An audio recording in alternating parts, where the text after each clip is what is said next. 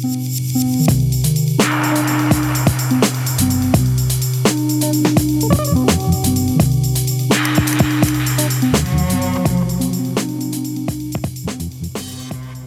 to another episode of Bench Talk. I'm your host, Tom Gerrard. Uh, this week, I'm catching up with Melbourne based artist Daniel O'Toole. How you going, Daniel? Good, mate. How are you? Yeah, good, thanks. So great to finally sit down with you. I've been, uh, yeah. been watching your creative journey over many years. So it's uh, it's good to finally sit down and uh, and find out a lot more about it.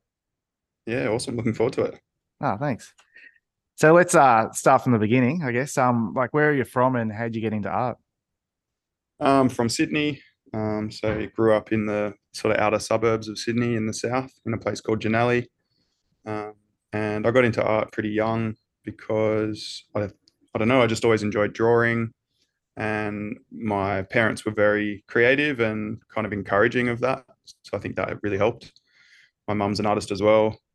She uh, paints portraits and was always really good at drawing and does a lot of watercolor work um, and acrylics and dad was good at drawing and played music and he didn't like drawing but he was good at it if he wanted to do it but he didn't he didn't really have an interest in it he just sort of he's more of a technically minded guy um, but still very creative and focuses more on music he, he's always played guitar and bass and things like that so yeah hmm.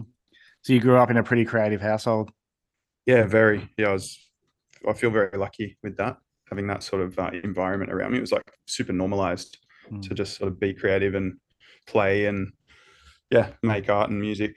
That was always sort of part of the family culture. Yeah, you're very, very fortunate. Uh, mine was nothing like that. yeah, I hear that from a lot of artists as well. I feel like it must be tough not yeah. having it around you. Yeah. Yeah. I was I was the opposite because my introduction to art in the household was through graffiti, so it was seen as a negative. Yeah, I can imagine. So when I, when I tried went to pursue an art career, it was like you're not still doing that, are you? Yeah, yep. yeah. It's all right now. I had some negative responses to to my graffiti interest as well, but um, you know, initially when I got interested in it and I bought some magazines, you know, my mum was the one who encouraged it and and actually organized like spray painting lessons for me with like the son of a friend of hers who was older and was into painting trains and stuff. So, I mean, that's pretty progressive, I guess. That's really progressive. Yeah. Yeah. Like I, I, remember going to my cousin's house and he uh his mum had bought him some spray paint. Like he had a whole bo- box of like Montanas and stuff like that. And she's like, yeah. "Oh, go go practice and stuff." And I'm like, "What?" It was yeah. just a completely different uh different, different dynamic. Yeah, yeah, yeah. That's pretty uh that's really cool. That's really cool. Yeah. Um, so yeah, I first came across your artwork uh, when you were doing uh, street art and stuff. Like, how, how did you uh, did it start with the lessons for you and you just sort of uh, grew from yeah, there? Oh, look, I was super young when that happened. I think I was about 13 or 14 when I started getting interested and had those lessons and I was spray painting bits of plywood in the garage and trying to do sort of pieces and tags and portraits and whatever. And yeah, it was years later that I actually met someone else who was interested in graffiti who could sort of take me out and show me like spots to do it that were okay, where you wouldn't get in trouble and it was kind of chill. Um, so I painted in what was the first spot? It was like with Scale from DRS crew and Army, who was in that same crew, and that was in Gore Hill, which is kind of a famous spot at the back of a highway in Sydney. So yeah, I mean that's kind of that's where it all started, and I was yeah just did that for years, and but I was always the guy who did like the sort of characters, you know, I think because I could do that, people didn't, and my pieces weren't anything to write home about. So everyone just sort of relegated me to the character guy uh, on the productions, you know, which was I didn't mind. I enjoyed doing that. Yeah, every um, crew yeah. needs one. Yeah, I guess so. Yeah, yeah. Um, I, I guess you end up uh, with being a character guy, you end up being a background guy a bit as well. You end up having to fill in everyone's backgrounds for them and take up the, yeah. the bulk of the wall. There's a bit of that, yeah. Yeah. Um, but yeah, I enjoyed I enjoyed the medium and just sort of the challenge of the scale. I think so. I, and I used to get these tiny photos of people's faces out of 3D World, which was this sort of street press thing about rave parties and everything, music culture, and there'd be all these faces of people at the parties. and I felt like they were fair game to sort of blow up and paint on a wall. Um, so that was pretty funny, just sort of trying to do that and getting getting the proportions down and yeah, that's so that was sort of my introduction. I think initially I was just trying to learn how to paint accurately or realistically for a long time and my mum really valued that kind of work as well. And I was trained on sort of realistic portraiture from 13 from my mum and from friends of hers that were artists as well. So I had like drawing lessons and that was sort of just part of part of my upbringing. Mm. Yeah. So, being that was the case, like, did in your mind, do you think like to be a, a, talented artist, you needed to be really good at, like, say, doing portraits and and getting likeness and like painting in a realistic manner? At one point, I used to think that way for sure. That was that was very that was almost indoctrinated, I think, into my way of thinking. Um, my mum was more traditional and maybe didn't have as much understanding for like really out there contemporary work um, so I adopted that mindset early on, and then eventually I reshaped it in my own, you know, making through experience, going to galleries, and started to erode that thinking. And turned out, yeah, my real interest was in distortion and abstraction and changing the way people perceive things, which like started with faces and doing abstract portraiture, like super inspired by Francis Bacon and Brett Whiteley and things like that earlier on. Mm. Yeah. Because with with your art, like you know, when I like I first knew you for doing characters and all that sort of stuff, but it's and you know you you went under a different name and you had yeah. your your own style and all that, but like what you're doing now is you seem to have like just chopped that off and completely like yeah just yes. just gone in it just gone you know what i'm leaving that in the past and i'm going in a different direction which is quite rare for a lot of um street artists who transition into gallery work and they yeah um, yeah. I see that. you know yeah, like they they sort of hold on to part of their name or they hold like you know that that transition's very awkward for a lot of people. Whereas to see you to see you do, yeah to see you do it like just this clean break like how how was that for you and what what what, what made uh, you come to that decision and, and everything? i think the, the funny thing about that is it seems like this sort of overnight decision that sort of just snapped from from day to night or something but it wasn't such a clean break as you put it it took a long time and it was super awkward. It's just mm. that hmm. people didn't see that. It once once the new sort of work that I was doing really started to get people's attention, it was like it just appeared out of nowhere. But people just hadn't bothered to notice it for years popping up in my work. And I, I found that was actually a problem, like with the ears moniker, Captain Earwax Instagram page, whenever I would do something really experimental, I don't think people even realized it was me because if they saw it on their feed, they would just sort of scroll past it or they wouldn't identify it as my work. So it sort of was invisible. So then all of a sudden, when I created like a new page and started putting it all in one place, it seemed like it just popped out of nowhere. But I was developing that work for quite a while. Like I started this sort of change, I guess, in about 2015, which is, you know, it's going back a bit, mm. but um, the idea came out of portraiture still because I was doing all this quite experimental photography as a resource for painting because I was doing these portraits, and even though they were they were very sort of anonymous and ambiguous portraits that were more about abstraction, I was really just using the face as a framework for exploring color and form and things like that, and it gave a it gave the audience like an anchor to sort of make sense of what I was doing and relate to it and made it commercially viable. I think if I try and tried to go straight into abstraction early on in my 20s with no with nothing to hang it off, it just wouldn't have connected with anyone. So the portrait was really convenient sort of vehicle to get me there. But then I found that I wanted some sort of like reality to underpin the, the portraits and like give it give it a reference point that felt like it sort of substantiated it even if you didn't see the link clearly. You, you felt it. So I started to take photos of all my friends.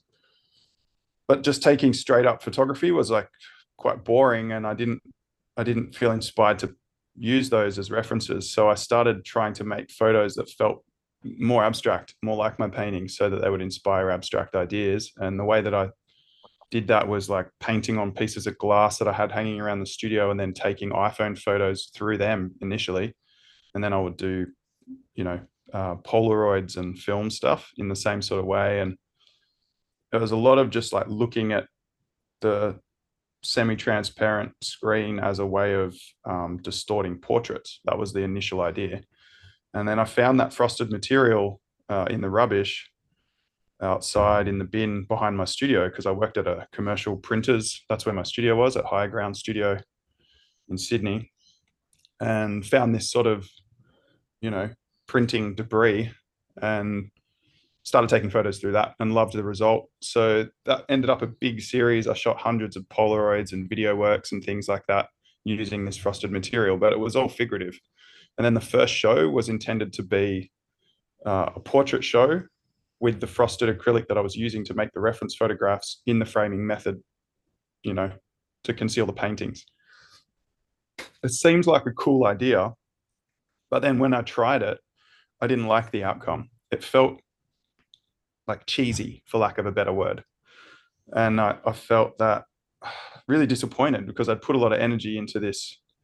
It had been building for years, and then I sort of had this light bulb moment. I thought this is going to be it, and then I I made my first few portraits like that and framed them that way, and they just didn't quite hit the mark.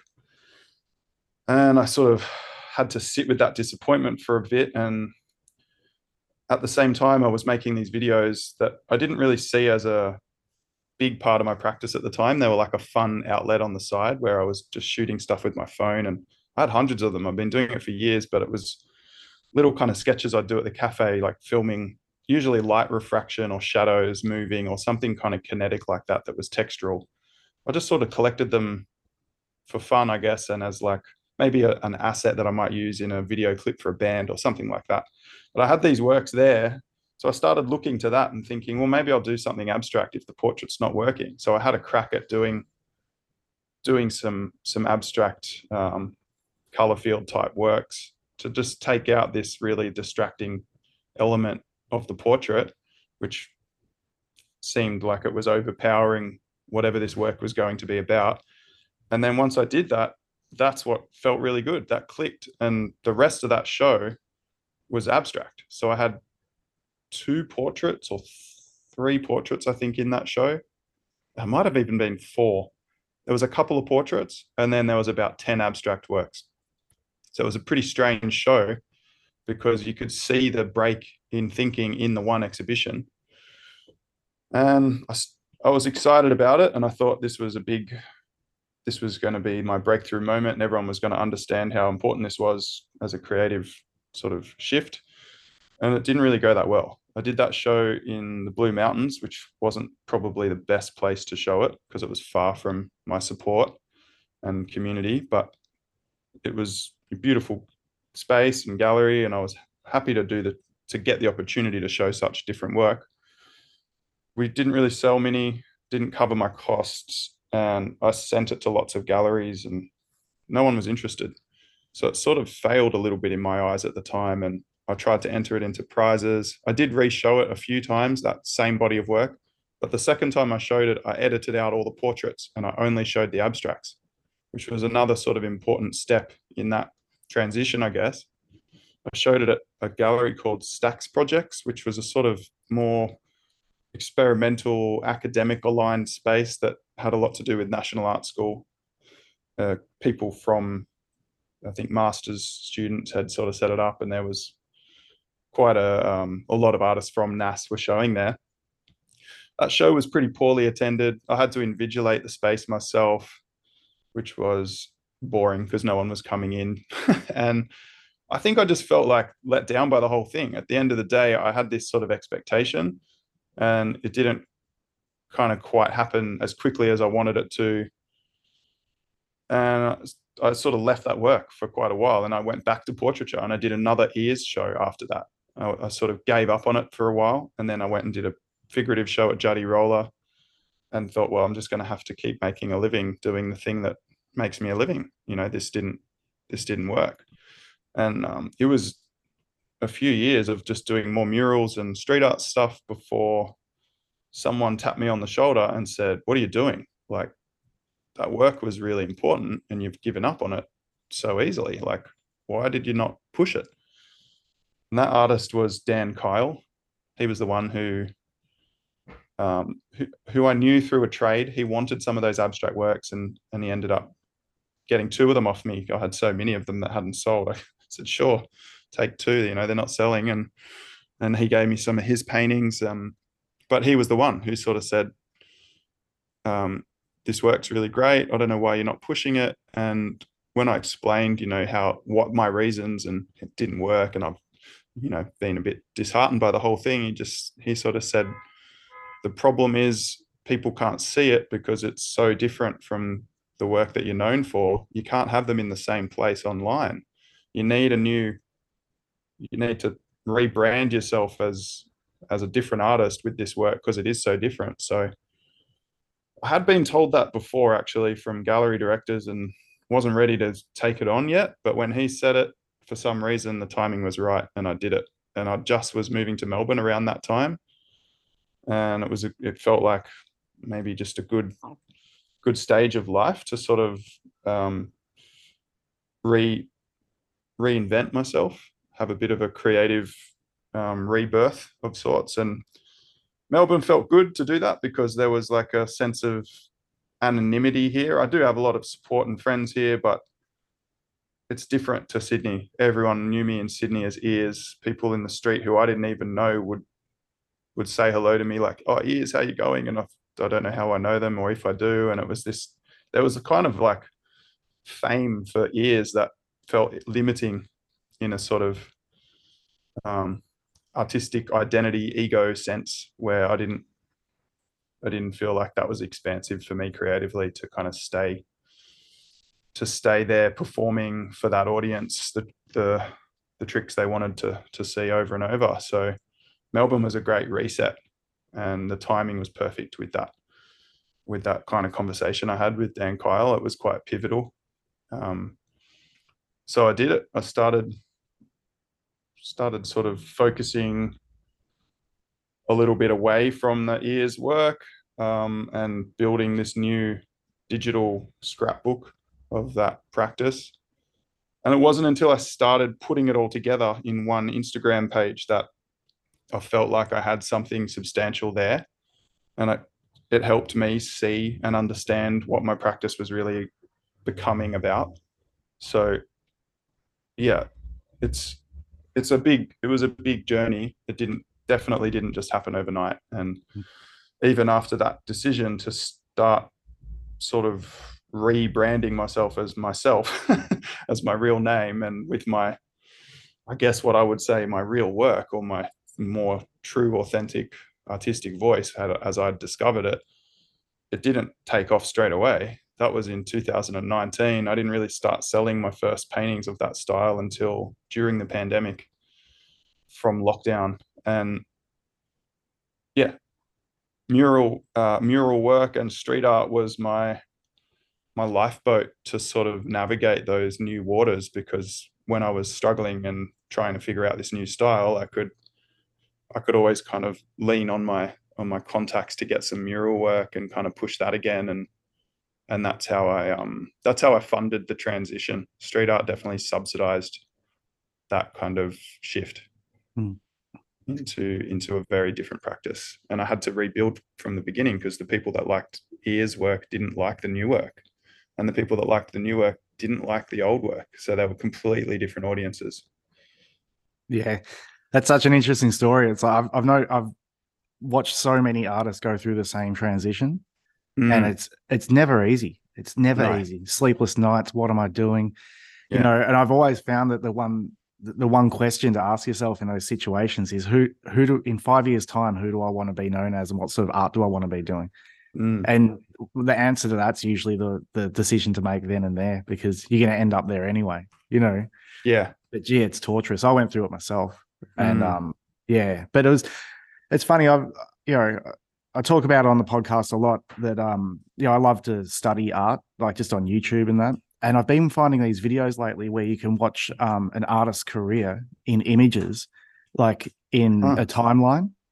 Yeah, right. And so, so say you choose an artist and you Google them, and it opens up just hundreds of different images in all random order. You can you can get an idea of what the the artist does, mm. but it's only through watching these timeline videos where it starts at the the first paintings that are known of them, and then it goes through year mm. by year till their death, if they're if they're dead. Um, and then you can really see the progression and see the story and see how mm. everything's morphing. It's like, oh, I can I can actually see the the subtle changes through painting to painting as the years go on and how they mm. end up in this distant place, you know. But yeah. it um it is difficult to just sort of pop up and go, ta-da, here's my new work. And um without anyone actually really understanding the uh yeah. the the morphing that's happened in between, you know. Yeah, yeah, exactly. Yeah. yeah. But um, but I just I you know, with when I was introduced to your current work, I just saw it like you'd um grown up heaps. You know what I mean? There is something about um street art like that is a lot of artists that I know and who have been on this podcast sort of start there. If you know mm. what I mm. mean, you start like you know, a lot of uh, people I've spoken to, you know, you start with letters and then you start moving into different forms, painting, but still on the streets, and then eventually move into a gallery career. But mm. a lot of there's a lot of um transition that happens there, and uh, and I feel that your your current work is uh really mature, you know, because it's quite bold to go from painting figurative work, even characters as well, and then go and then go fully abstract as well. Yeah. You know? Yeah. But even yeah, the, pres- the presentation and everything, like, yeah. Yeah. Well, the first show was quite different. Like the presentation side of it was these sort of hardwood Australian timber frames that the guy who ran the gallery in the Blue Mountains had the wood under his house. So he donated it to help me make the frames. And then he had a friend who could help me do it. So we, we kind of got these frames made for the frosted acrylic out of Australian hardwood, which seemed like a good idea at the time. But then during that show, I had this kind of realization where people would come up to me and say, Oh, I love those frames. And really, they just loved the wood. They were just enjoying this beautiful sort of timber. And then it felt like the last thing they noticed was the painting. The color field was sort of in competition with the with the sort of romantic Australiana looking frame. So it wasn't the the intention of the work wasn't really being achieved. And i realized i need to try and engineer this into a type of frame where the the work is louder than the frame and the frame just disappears into the gallery. So that's why they ended up thinner and white and with mirrors on the inside. It's all about trying to hide the frame and sort of allow it to sink back into the background into the white cube so that the color seems to hang in space and and not be in competition or or not not have the frame be a sort of decorative element. Because usually like the frame is a, a bit of a decorative element to support the work and it goes on at the end. And in my work i've often thought of like the painting as the support for the frame. So it sort of flips that relationship a little bit where the frame has sort of become the work. Like that design and that thinking and that subtlety of how light plays and is refracted by the material. The materiality of the frame is is sort of what uh, evokes the function and the experiential element in the work, and then the color is there to sort of like um, act as a vehicle to get you through that experience and and articulate it. But it it can kind of be anything that expresses the frame, and that's why I'm able to play with all these other sort of you know versions of it where some of them are more sculptural and using different materials and geometric ideas and gives me a lot of freedom. But designing the frame was like a huge, huge task. And I think it's why it fell flat. You know, originally in that show, well, the reason it didn't take off is I hadn't nailed that yet. And that was going to be a longer journey to sort of articulate what the work was really about and get it to a point where it didn't need any explanation. People connected with it and the the sort of feeling of the way light plays was at the forefront of the work rather than you know being overpowered by a beautiful timber. Mm. yeah. Yeah i was going to ask you about that like the the presentation of your works you you know you seem to put a lot of consideration into that and you use a lot of materials that aren't traditionally used as well. Like you, have you ever had a background in like industrial design or a passion for that or it's solely just trying to solve the the situ the gallery situation to display your work in its best light yeah definitely don't have any industrial design experience although I guess now maybe a little bit of design experience. But um, metal work is strangely close to home because my dad has a passion for metal work. He has um he's always tinkered with his cars and making things out of metal and, and wood, but he's got a metal lathe at home and a mill and like quite an impressive garage full of um, you know, big industrial tools and maybe that's rubbed off a little bit. And I've enjoyed chatting to dad about some of the problems and solving solving things and he's got a great problem solving mind and it's probably been part of it. But but apart from that um no I don't have any any formal experience with it. Yeah. Well, it looks great. Like Yeah. looks like you do. Thanks. Well, that's good. I mean, I'm Yeah. working with very skilled people though as well. You know, you rely on collaborators and, and fabricators that are um, absolute technicians at what they do. So Mm, I I have to pay a lot of respect to Richie Brownlee, who runs Red Steel in Melbourne, because he's been just an absolute force to work with. He's got such great energy and enthusiasm for the projects. And a lot of the metal workers I met and talked to, they just weren't very interested. They had this kind of off the cuff, rough and ready attitude. Oh yeah, mate, we can do that. Whatever. Give us a, you know, we'll do the quote, whatever, get it out. And then the work they would do was really bad. They just didn't care. You know, they weren't didn't have any sensitivity for the type of fine work I was after. And then I realized it was essentially a boilermaker's skill set, what I was looking for. It was quite rare. And so I couldn't afford a boilermaker. They're they're um hugely expensive if you look into that.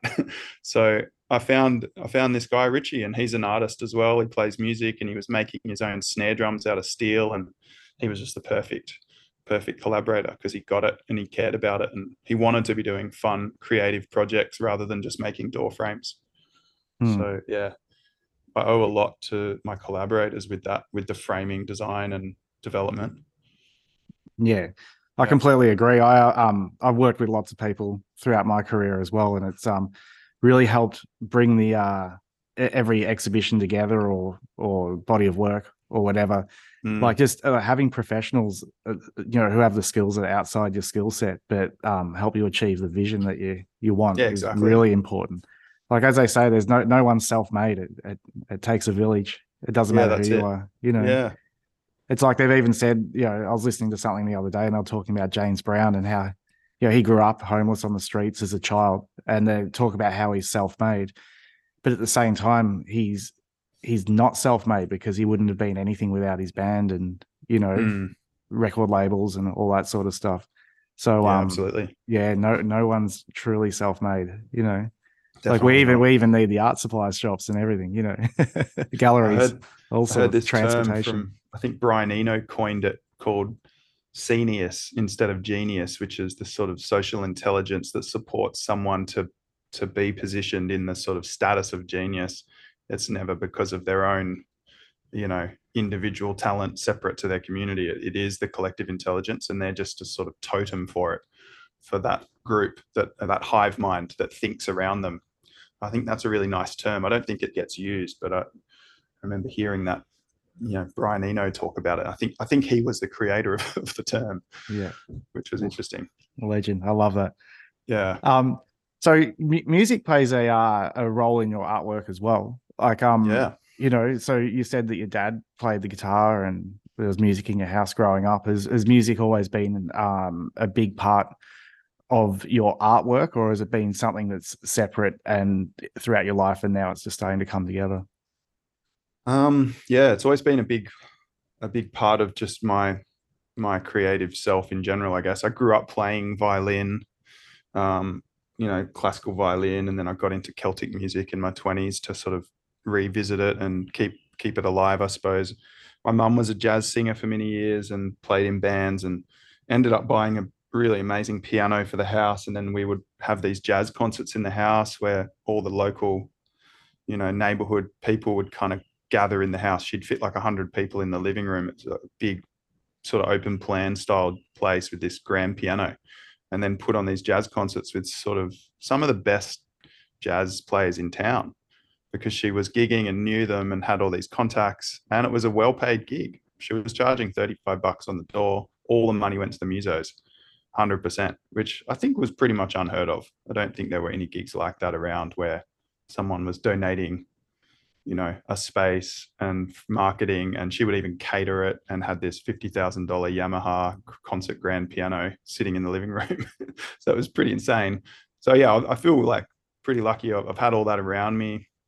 I got into hip hop in high school and was rapping and you know making beats. And i was in this uh, crew with some of the drs guys and another another crew called jg just grooving Neckel was the guy who made the beats. Uh, that was his tag, you know, and he he was schooled by Sereck from Def Wish Cast, so he kind of had the equipment given to him by Paul, which was like an old Atari computer and an Akai S2000 sampler, and that really inspired me. I started.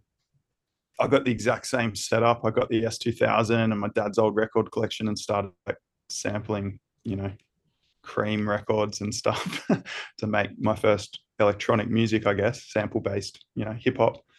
Yeah, and it's just always been there. I studied audio engineering. I wanted to be I wanted to be able to make my own music to a high level, not necessarily to be an audio engineer as a job to go and work in a big studio, but just to be able to do it for my own interests. And then, yeah, I've always kind of collected synths and records and you know instruments and just had a kind of fascination with sound.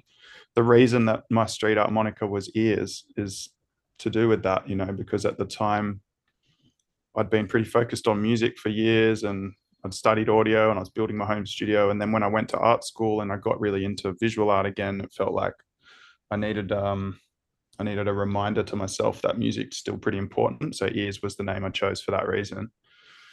Um so yeah music's always kind of been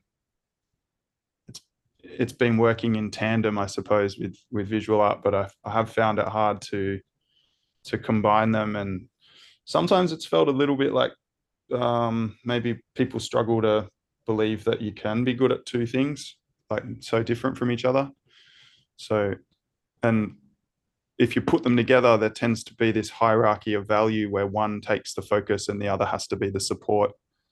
It's it's not easy to present an audiovisual work where they have uh, an equal balance of of um, value or focus in the experience for an audience. So I guess I like that challenge though. That's that's sort of something I've tried to, and it also just gives me an excuse to keep the music going if I bring it into my exhibitions. You know, keep it a part of my life and share it with people, even if it's not financially um, a viable uh, interest.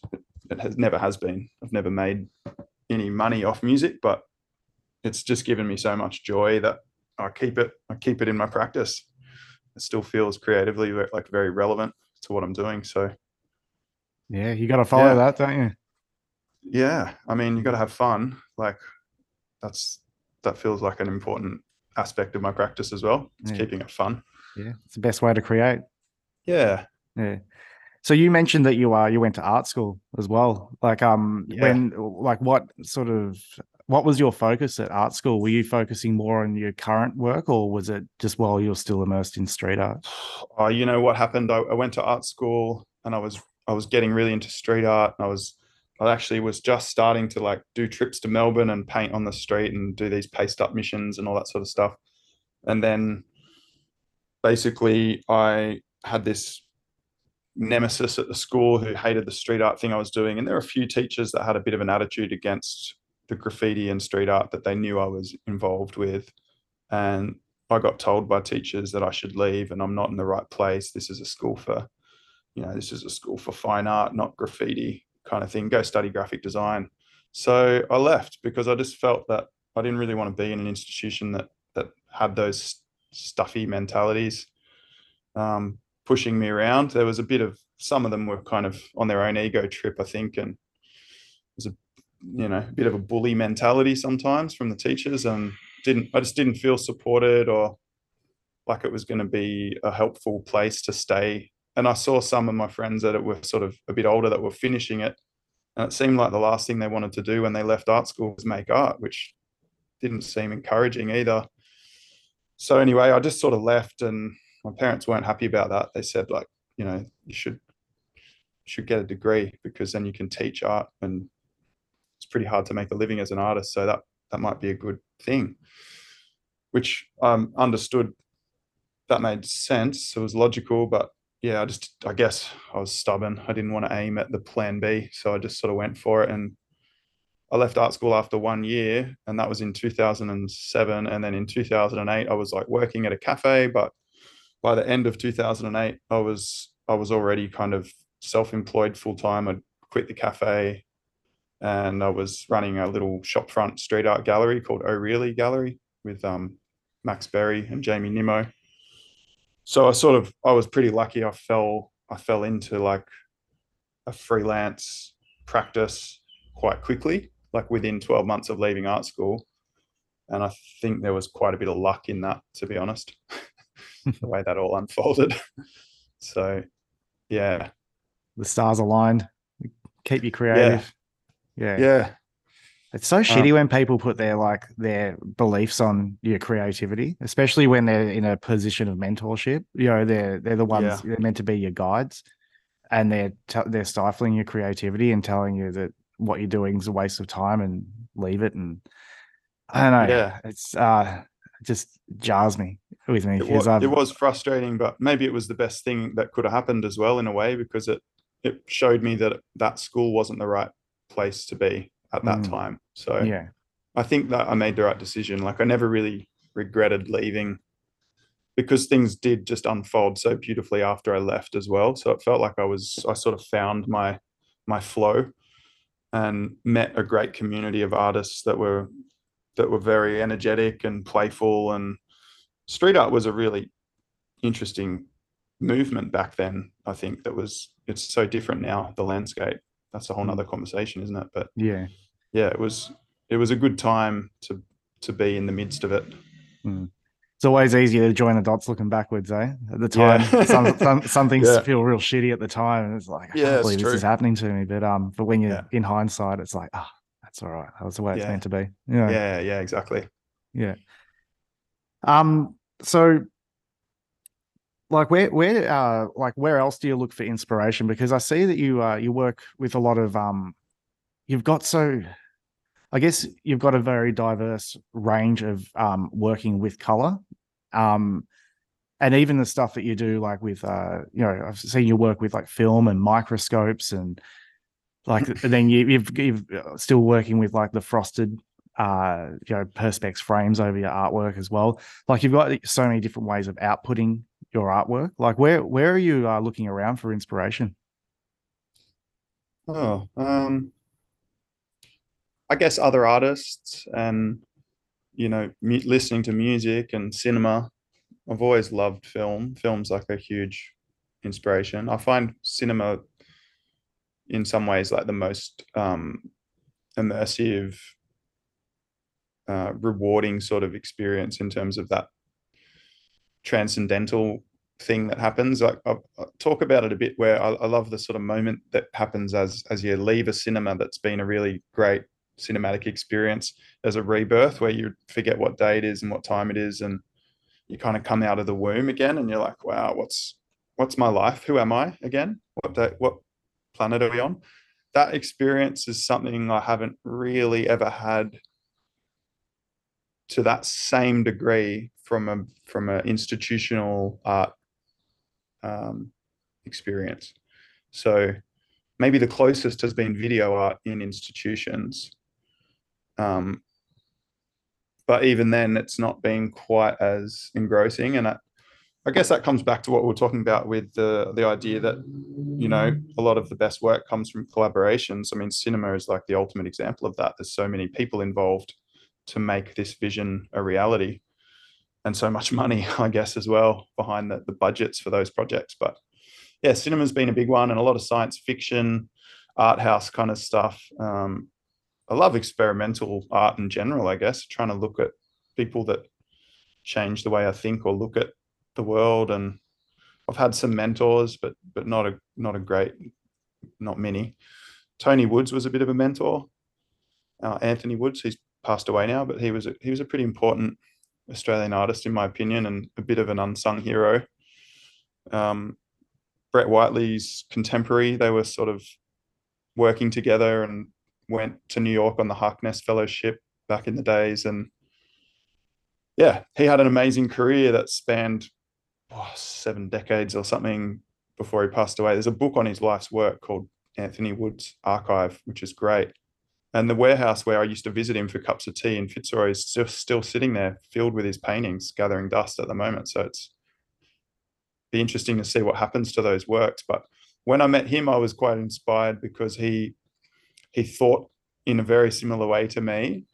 He it was very um, like endlessly inquisitive about the world around him and hyper sensitive and observant and was constantly collecting information and filming things and and recording sounds and making videos and painting. And he was interested in fauvism you know which is sort of this broken palette where all the colors are sort of imagined and and altered. So he had this sort of yeah like surreal sublime way of interpreting the world that felt that felt very sort of spiritual. Um and at the same time he wasn't a you know out there woo woo spiritual person at all. He was very grounded and funny and down to earth but he he was connecting to something really big. So I, I was very inspired to meet him because in some ways it felt like meeting an older version of myself and I haven't had that opportunity before I met Anthony and he was still excited you know? He was in his 70s and he was still like waking up keen to to make art. So that was encouraging to know that that's possible because we don't get a lot we don't get a lot of um, connection to that sort of stage of an artist's career i think. It's nice to meet someone older that works in a similar sort of area of, of study as yourself. Um, I showed him the the GoPro I had when I when I was hanging out with him, and then he he was so excited by that technology, he'd never heard of it. He went out and bought one like the next week with money he'd saved off his pension. You know, he was pretty broke at this point, and then he'd carry that everywhere in his pocket and just film you know any little interesting thing that popped up. You know, the sort of oil slick on the road in a puddle or whatever it was. So interest, sort of a similar interest in natural phenomena, um, and that kind of the, you know the poetry of small small events or something like that that was being documented and this kind of like field recording data interpolation thing and then a poetic output was was just a bizarre overlap to meet another artist like that. So artists like him have had a big impression apart from you know books and, and film and music uh, and then I guess my just my contemporary community, you know, uh, the artists that I'm surrounded by. I think the ones you share a studio with end up having a big impact on you. Mm, totally. Um, yeah. And, are you, are you still at that. um? Are you still at Everfresh? I am. Yeah, I love Everfresh. Yeah. That's just been a great, a great sort of um, you know, creative discourse and community and uh, um, Jason Parker, who I sort of neighbor. He's my neighboring artist next door. We're often chatting about each other's work and offering, you know, advice. And it's just good to have fresh eyes around you to sort of, you know, pop their head in and, and see what you're up to and and give you their first impressions or their kind of critique and um, suggestions for solving problems and because we're all sort of exploring our own thing but it but there's like a, this kind of interconnected relationship. And I think it's funny when when you share a studio with people for long enough, you can't help but rub off on each other. And there mm. becomes almost this like, yeah, this hive mind that that happens where everyone's kind of interrelated creatively. And I like that. I think that's really healthy. Um, yeah. I pref- definitely prefer it to to trying to work in isolation. I have done both, but mostly I've I've enjoyed community community driven spaces, communal studios. Yeah, yeah, I agree. It's um, it's always good. I'm a, I've got a bit of a mixture here because I'm I'm on a farm, but there's other sheds on the farm. Yeah, so I got I, na- I got cre- got creative neighbors, but uh, I'm in a space to myself where I can crank the tunes and that's good as well. I suppose you yeah. can invite people around and, and yeah. have that invited in. Totally. To I've got space. a yeah, we have a table tennis tournament here and oh, that's cool. Stuff like that. You know, get everyone over. up for that. That sounds oh, fun. Man, everyone's welcome. sounds great. We wanted to take a quick break from the episode today to say a big thanks to our sponsor that has made this podcast possible. Introducing the Art Career Academy, the online school for the career artist. This academy supports artists to build the art career that they desire.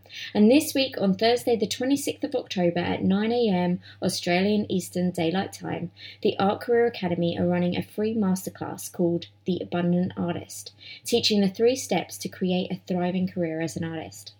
This masterclass will be jam packed with value and experience from Tom Gerrard and myself, Claire Bradshaw, where we've combined our 14 years of experience in working in our creative careers, and we want to support you to thrive in your creative pursuits as well. So, if you're a visual artist with a dream of spending more time in your studio, making really good money, and doing what you love every day, then come and join us for this free masterclass. Just head to artcareeracademy.com for more info and click on the free masterclass to register. Can't wait to see you there. Are you ready for some uh, rapid fire questions? Sure. All right. So, Daniel, uh, name one artist who you think deserves more shine. Neil Tompkins. Yeah, love his Yeah. work. Yeah. You used, you used to share a studio with him, is that right? Yeah, I'm biased, I guess. He's an old mate of mine. We used to live together as well, but I just love his work. I've got a bunch of his paintings um, that we've traded over the years, and I just think he's he's a great artist. He's a consummate artist. He's been pushing his craft for so long. He's he's very authentic and and unique, and I think he's a stayer. He's going to be here for the long haul. So yeah, Yeah. It, Yeah. It, his time will come. It's coming. Yeah, oh yeah, he's he's working on it. I want to get him on Great. here actually. Love to find out more about his art. Yeah. Um uh what's a medium you'd love to work with? Um, I mean, I guess I'm already working with it, but I'd like to work more with sound as a medium and creating sort of large scale installations that are sound dependent or focused so that um, people can interact with sound and just to sort of demystify music for communities and, and groups of people so that there can be um, more access to sort of making making music and and on a communal level that's kind of a it's a bit of a ambition of mine Mhm. yeah Um what's one skill you wish you had? coding i'd love to be able to code and to use computers on that level where i can you know come up with an idea that requires coding or programming and, and know how to do it Hmm. so there's only so many hours in the day i guess i'm Yeah. struggling to do it all Yeah. It, it could be a job for someone in your village. it could be i think yeah yeah because I've, I've been thinking about it like where you know where art's going and um like as far as displaying art and i feel that um we're moving into a new realm of um you know you know when you go to a gallery and there's the the film projection rooms Mm. I feel that they're they're going to be like supercharged as we move into the future just with the um you know the all the technology and you know more coders around. And uh you know especially with someone like your skill set i could see you really taking over a, a room with Mm. you know with audio and visual. More immersive and- stuff yeah. yeah yeah. Yeah yeah i love just to. um yeah i just feel that uh you know i don't know just i feel that that's a direction that um art's going well big galleries and everything as well Mm. so uh so who are some of your favorite artists Um, James Turrell has to be first, and and Larry Bell and Robert Irwin, Fred Eversley, that sort of crew, the light and space community from from LA in the '60s.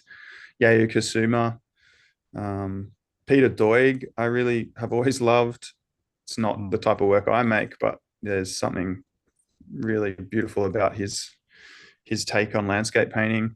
totally Uh, Anish Kapoor had a big impact for me with the sort of color voids and uh, that perceptual sort of work that was um, had a more like physical uh, response that it created. Um, Warren Ellis, my favorite fiddle player. He's been very inspiring for me. Saul Saul Leiter, the photographer from New York in the fifties.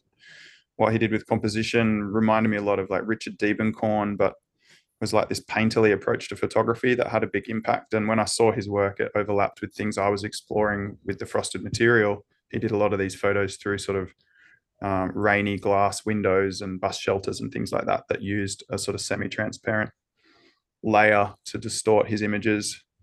Uh, Dane Lovett, an Australian painter that I really love. Um, just something really sensitive and elegant and photographic in reference with his paintings, sort of monochromatic. Um, yeah, flower sort of paintings, but beautiful. Tamara Dean, really important.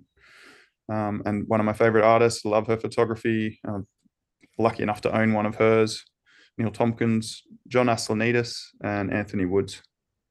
Right. Yeah. That's a uh, it's it's a very um diverse list. Like yeah. You, like is this just from years of just immersing yourself in art or do you actually like um make time to study art read books like research other artists yeah i it's just incidental i i buy i used to buy a lot of art books i actually had to try and stop buying art books because of you know they just take up so much space and um but yeah i've i've sort of been a bit of a collector of things and i've got a I've, i have got a lot of beautiful hardcover art books and when i'm traveling i tend to sort of fill my suitcase with art books and things like that. So yeah i guess just through through publications generally has been like one of my favorite ways to discover an artist because I think there's there's sort of an artwork in themselves when you get a good art artist book. And they're, they're like a really beautiful physical way to, to interact with the work if you can't see it in the museum. So yeah i suppose that's been one of the main ways. Yeah. So um what advice would you give your younger self? Um just trust your intuition and don't worry about the outcomes or the goals as much and just try to focus a bit more on enjoying the journey. I think in the past i was sort of hung up on where i was headed. Sometimes i would have you know a kind of moment a, a, sort of success or something i i might struggle to even enjoy it for very long because i'm pushing too hard or something like that so i think yeah just trying to like relax and enjoy the journey and and trust yourself a bit more mm. not don't don't sort of um don't stress out too much it's like yeah best work happens when you're relaxed and having fun anyway so exactly yeah. Yeah. I was um I was having a conversation with a friend yesterday. Um, and he's got a solo show coming up and you know, he's so freaked out about the uh the art market. You know, Yeah. like, oh, is anyone buying paintings at the moment? What's it? Like he was No. thinking about everything, you know, and it's like, Yeah. look, look, I said, you're gonna you're gonna do the exhibition regardless, aren't you? And he's like, Yeah, yeah, totally. And I said, Have you had shows that have fallen a bit flat in the past? And he's like, Yeah, yeah, yeah, yeah, I have. I said, Well, where are all those paintings now? And he goes, Oh, well, they all sold sooner or later. It's like, Mm. exactly. So don't worry, like just make the art Yeah. and yeah move forward exactly. because you're gonna you, like what what's the other option? Stop, you know. yeah exactly Can't let Yeah. that happen. You know. Gotta- maybe gotta slow down just- my Yeah. my or just thought is to slow th- slow things down next year a little bit because this year has been has been tough as Yeah. you probably know Yeah, I, Yeah. I've I've um I've made a declaration that that that's over now. That Oh, good. slump, that slump in the art Great. market. thanks i'm happy to hear that Done. Because oh man, that like, bodes well for yeah, my like, next show yeah. T- two weeks ago, I had an opening for a really big show for myself, and Yeah. I worked a whole year on this show, and I invested so much time, energy, and money. yeah saw it, into it. great Thanks, mate. And um, yeah. and I had people at the opening like just coming up to me going, "Oh, gee, you're brave putting on a show, or this and that." Data just so doom and gloom, and Mm, it happened a, a bunch of times. And even like, yeah, even as I'm like shipping the artwork, had yeah people saying that stuff to me. It's it's just, a lot of fear it's like everyone, fuck off. Yeah.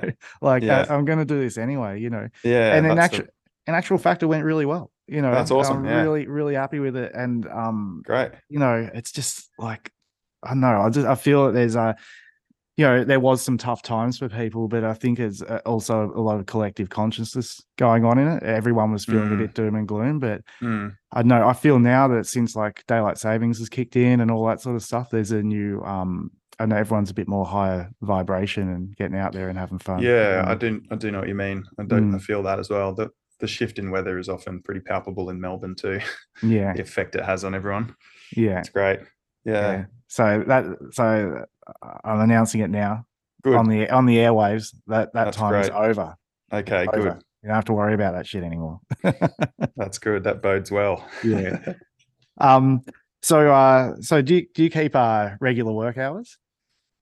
uh yeah more or less I'm I'm in the studio usually by about 10 and I stay till sort of 6. So and I kind of go pretty much every day. I'm often there on weekends as well. Hmm. Not not necessarily for as long on the weekend or I might take one day off during the week and then swap it out for a weekend day, but I love the weekends at the studio because no one's there.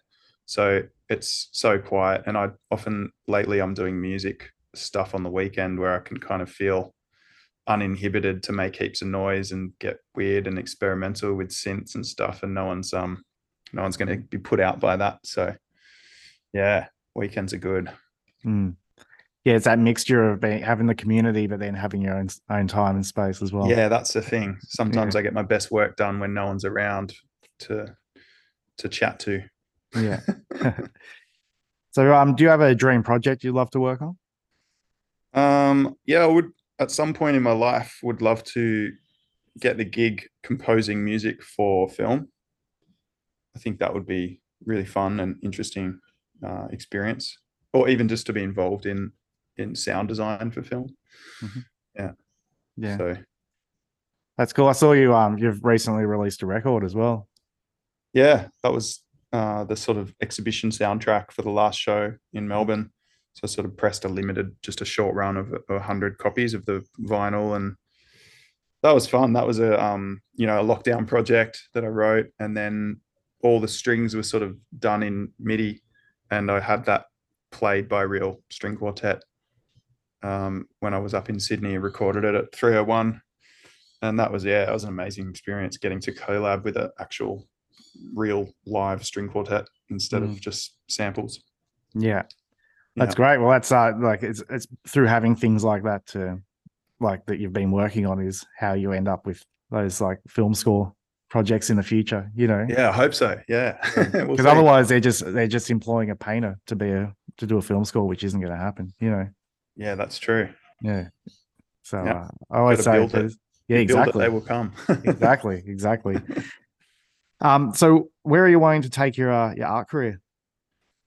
Um, I guess I'm I'm hoping to show more in institutions and to make um, like sound installations and interactive sort of technology based installations that involve color and sound and that groups of people can interact with. I'm keen to run like more sound workshops or community programs that connect with communities. I I feel like I miss that from street art a little bit, that community engagement of getting out there and chatting to everyone and painting something that lots of people get to interact with. I think that was a big part of the draw card for me, maybe more than the art sometimes. And yeah, I don't have that anymore. So yeah, I, I got so much satisfaction out of the recent sound installation I've I put on in Benalla, the Voices from the Void show, which was a series of brass drums that resonate when you approach them, and each one's tuned to a different frequency.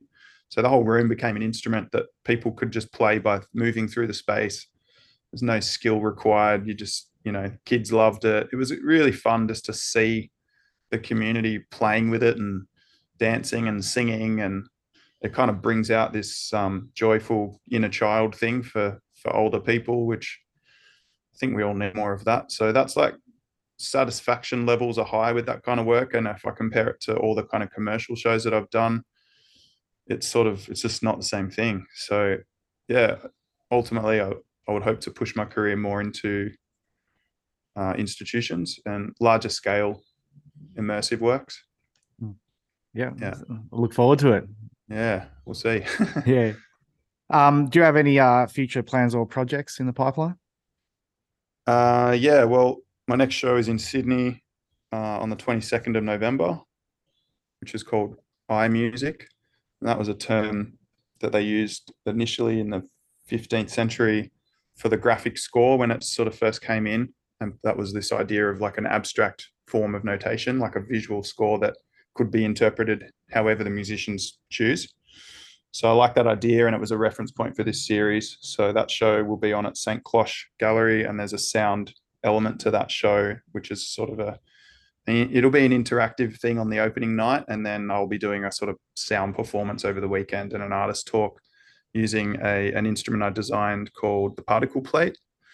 Um, the particle plate is basically a steel plate that you drop things on, and each time something hits it, that sound vibration is converted into MIDI notes and they're randomized but put through a scale set. So there's no wrong notes, but you can't choose which one will be triggered when. So it's sort of a random sequencer that you get to play with um, with gravity and with dropping objects on it. So quite fun. And I'm just going to set up like a ping pong ball gallery and let people discover it.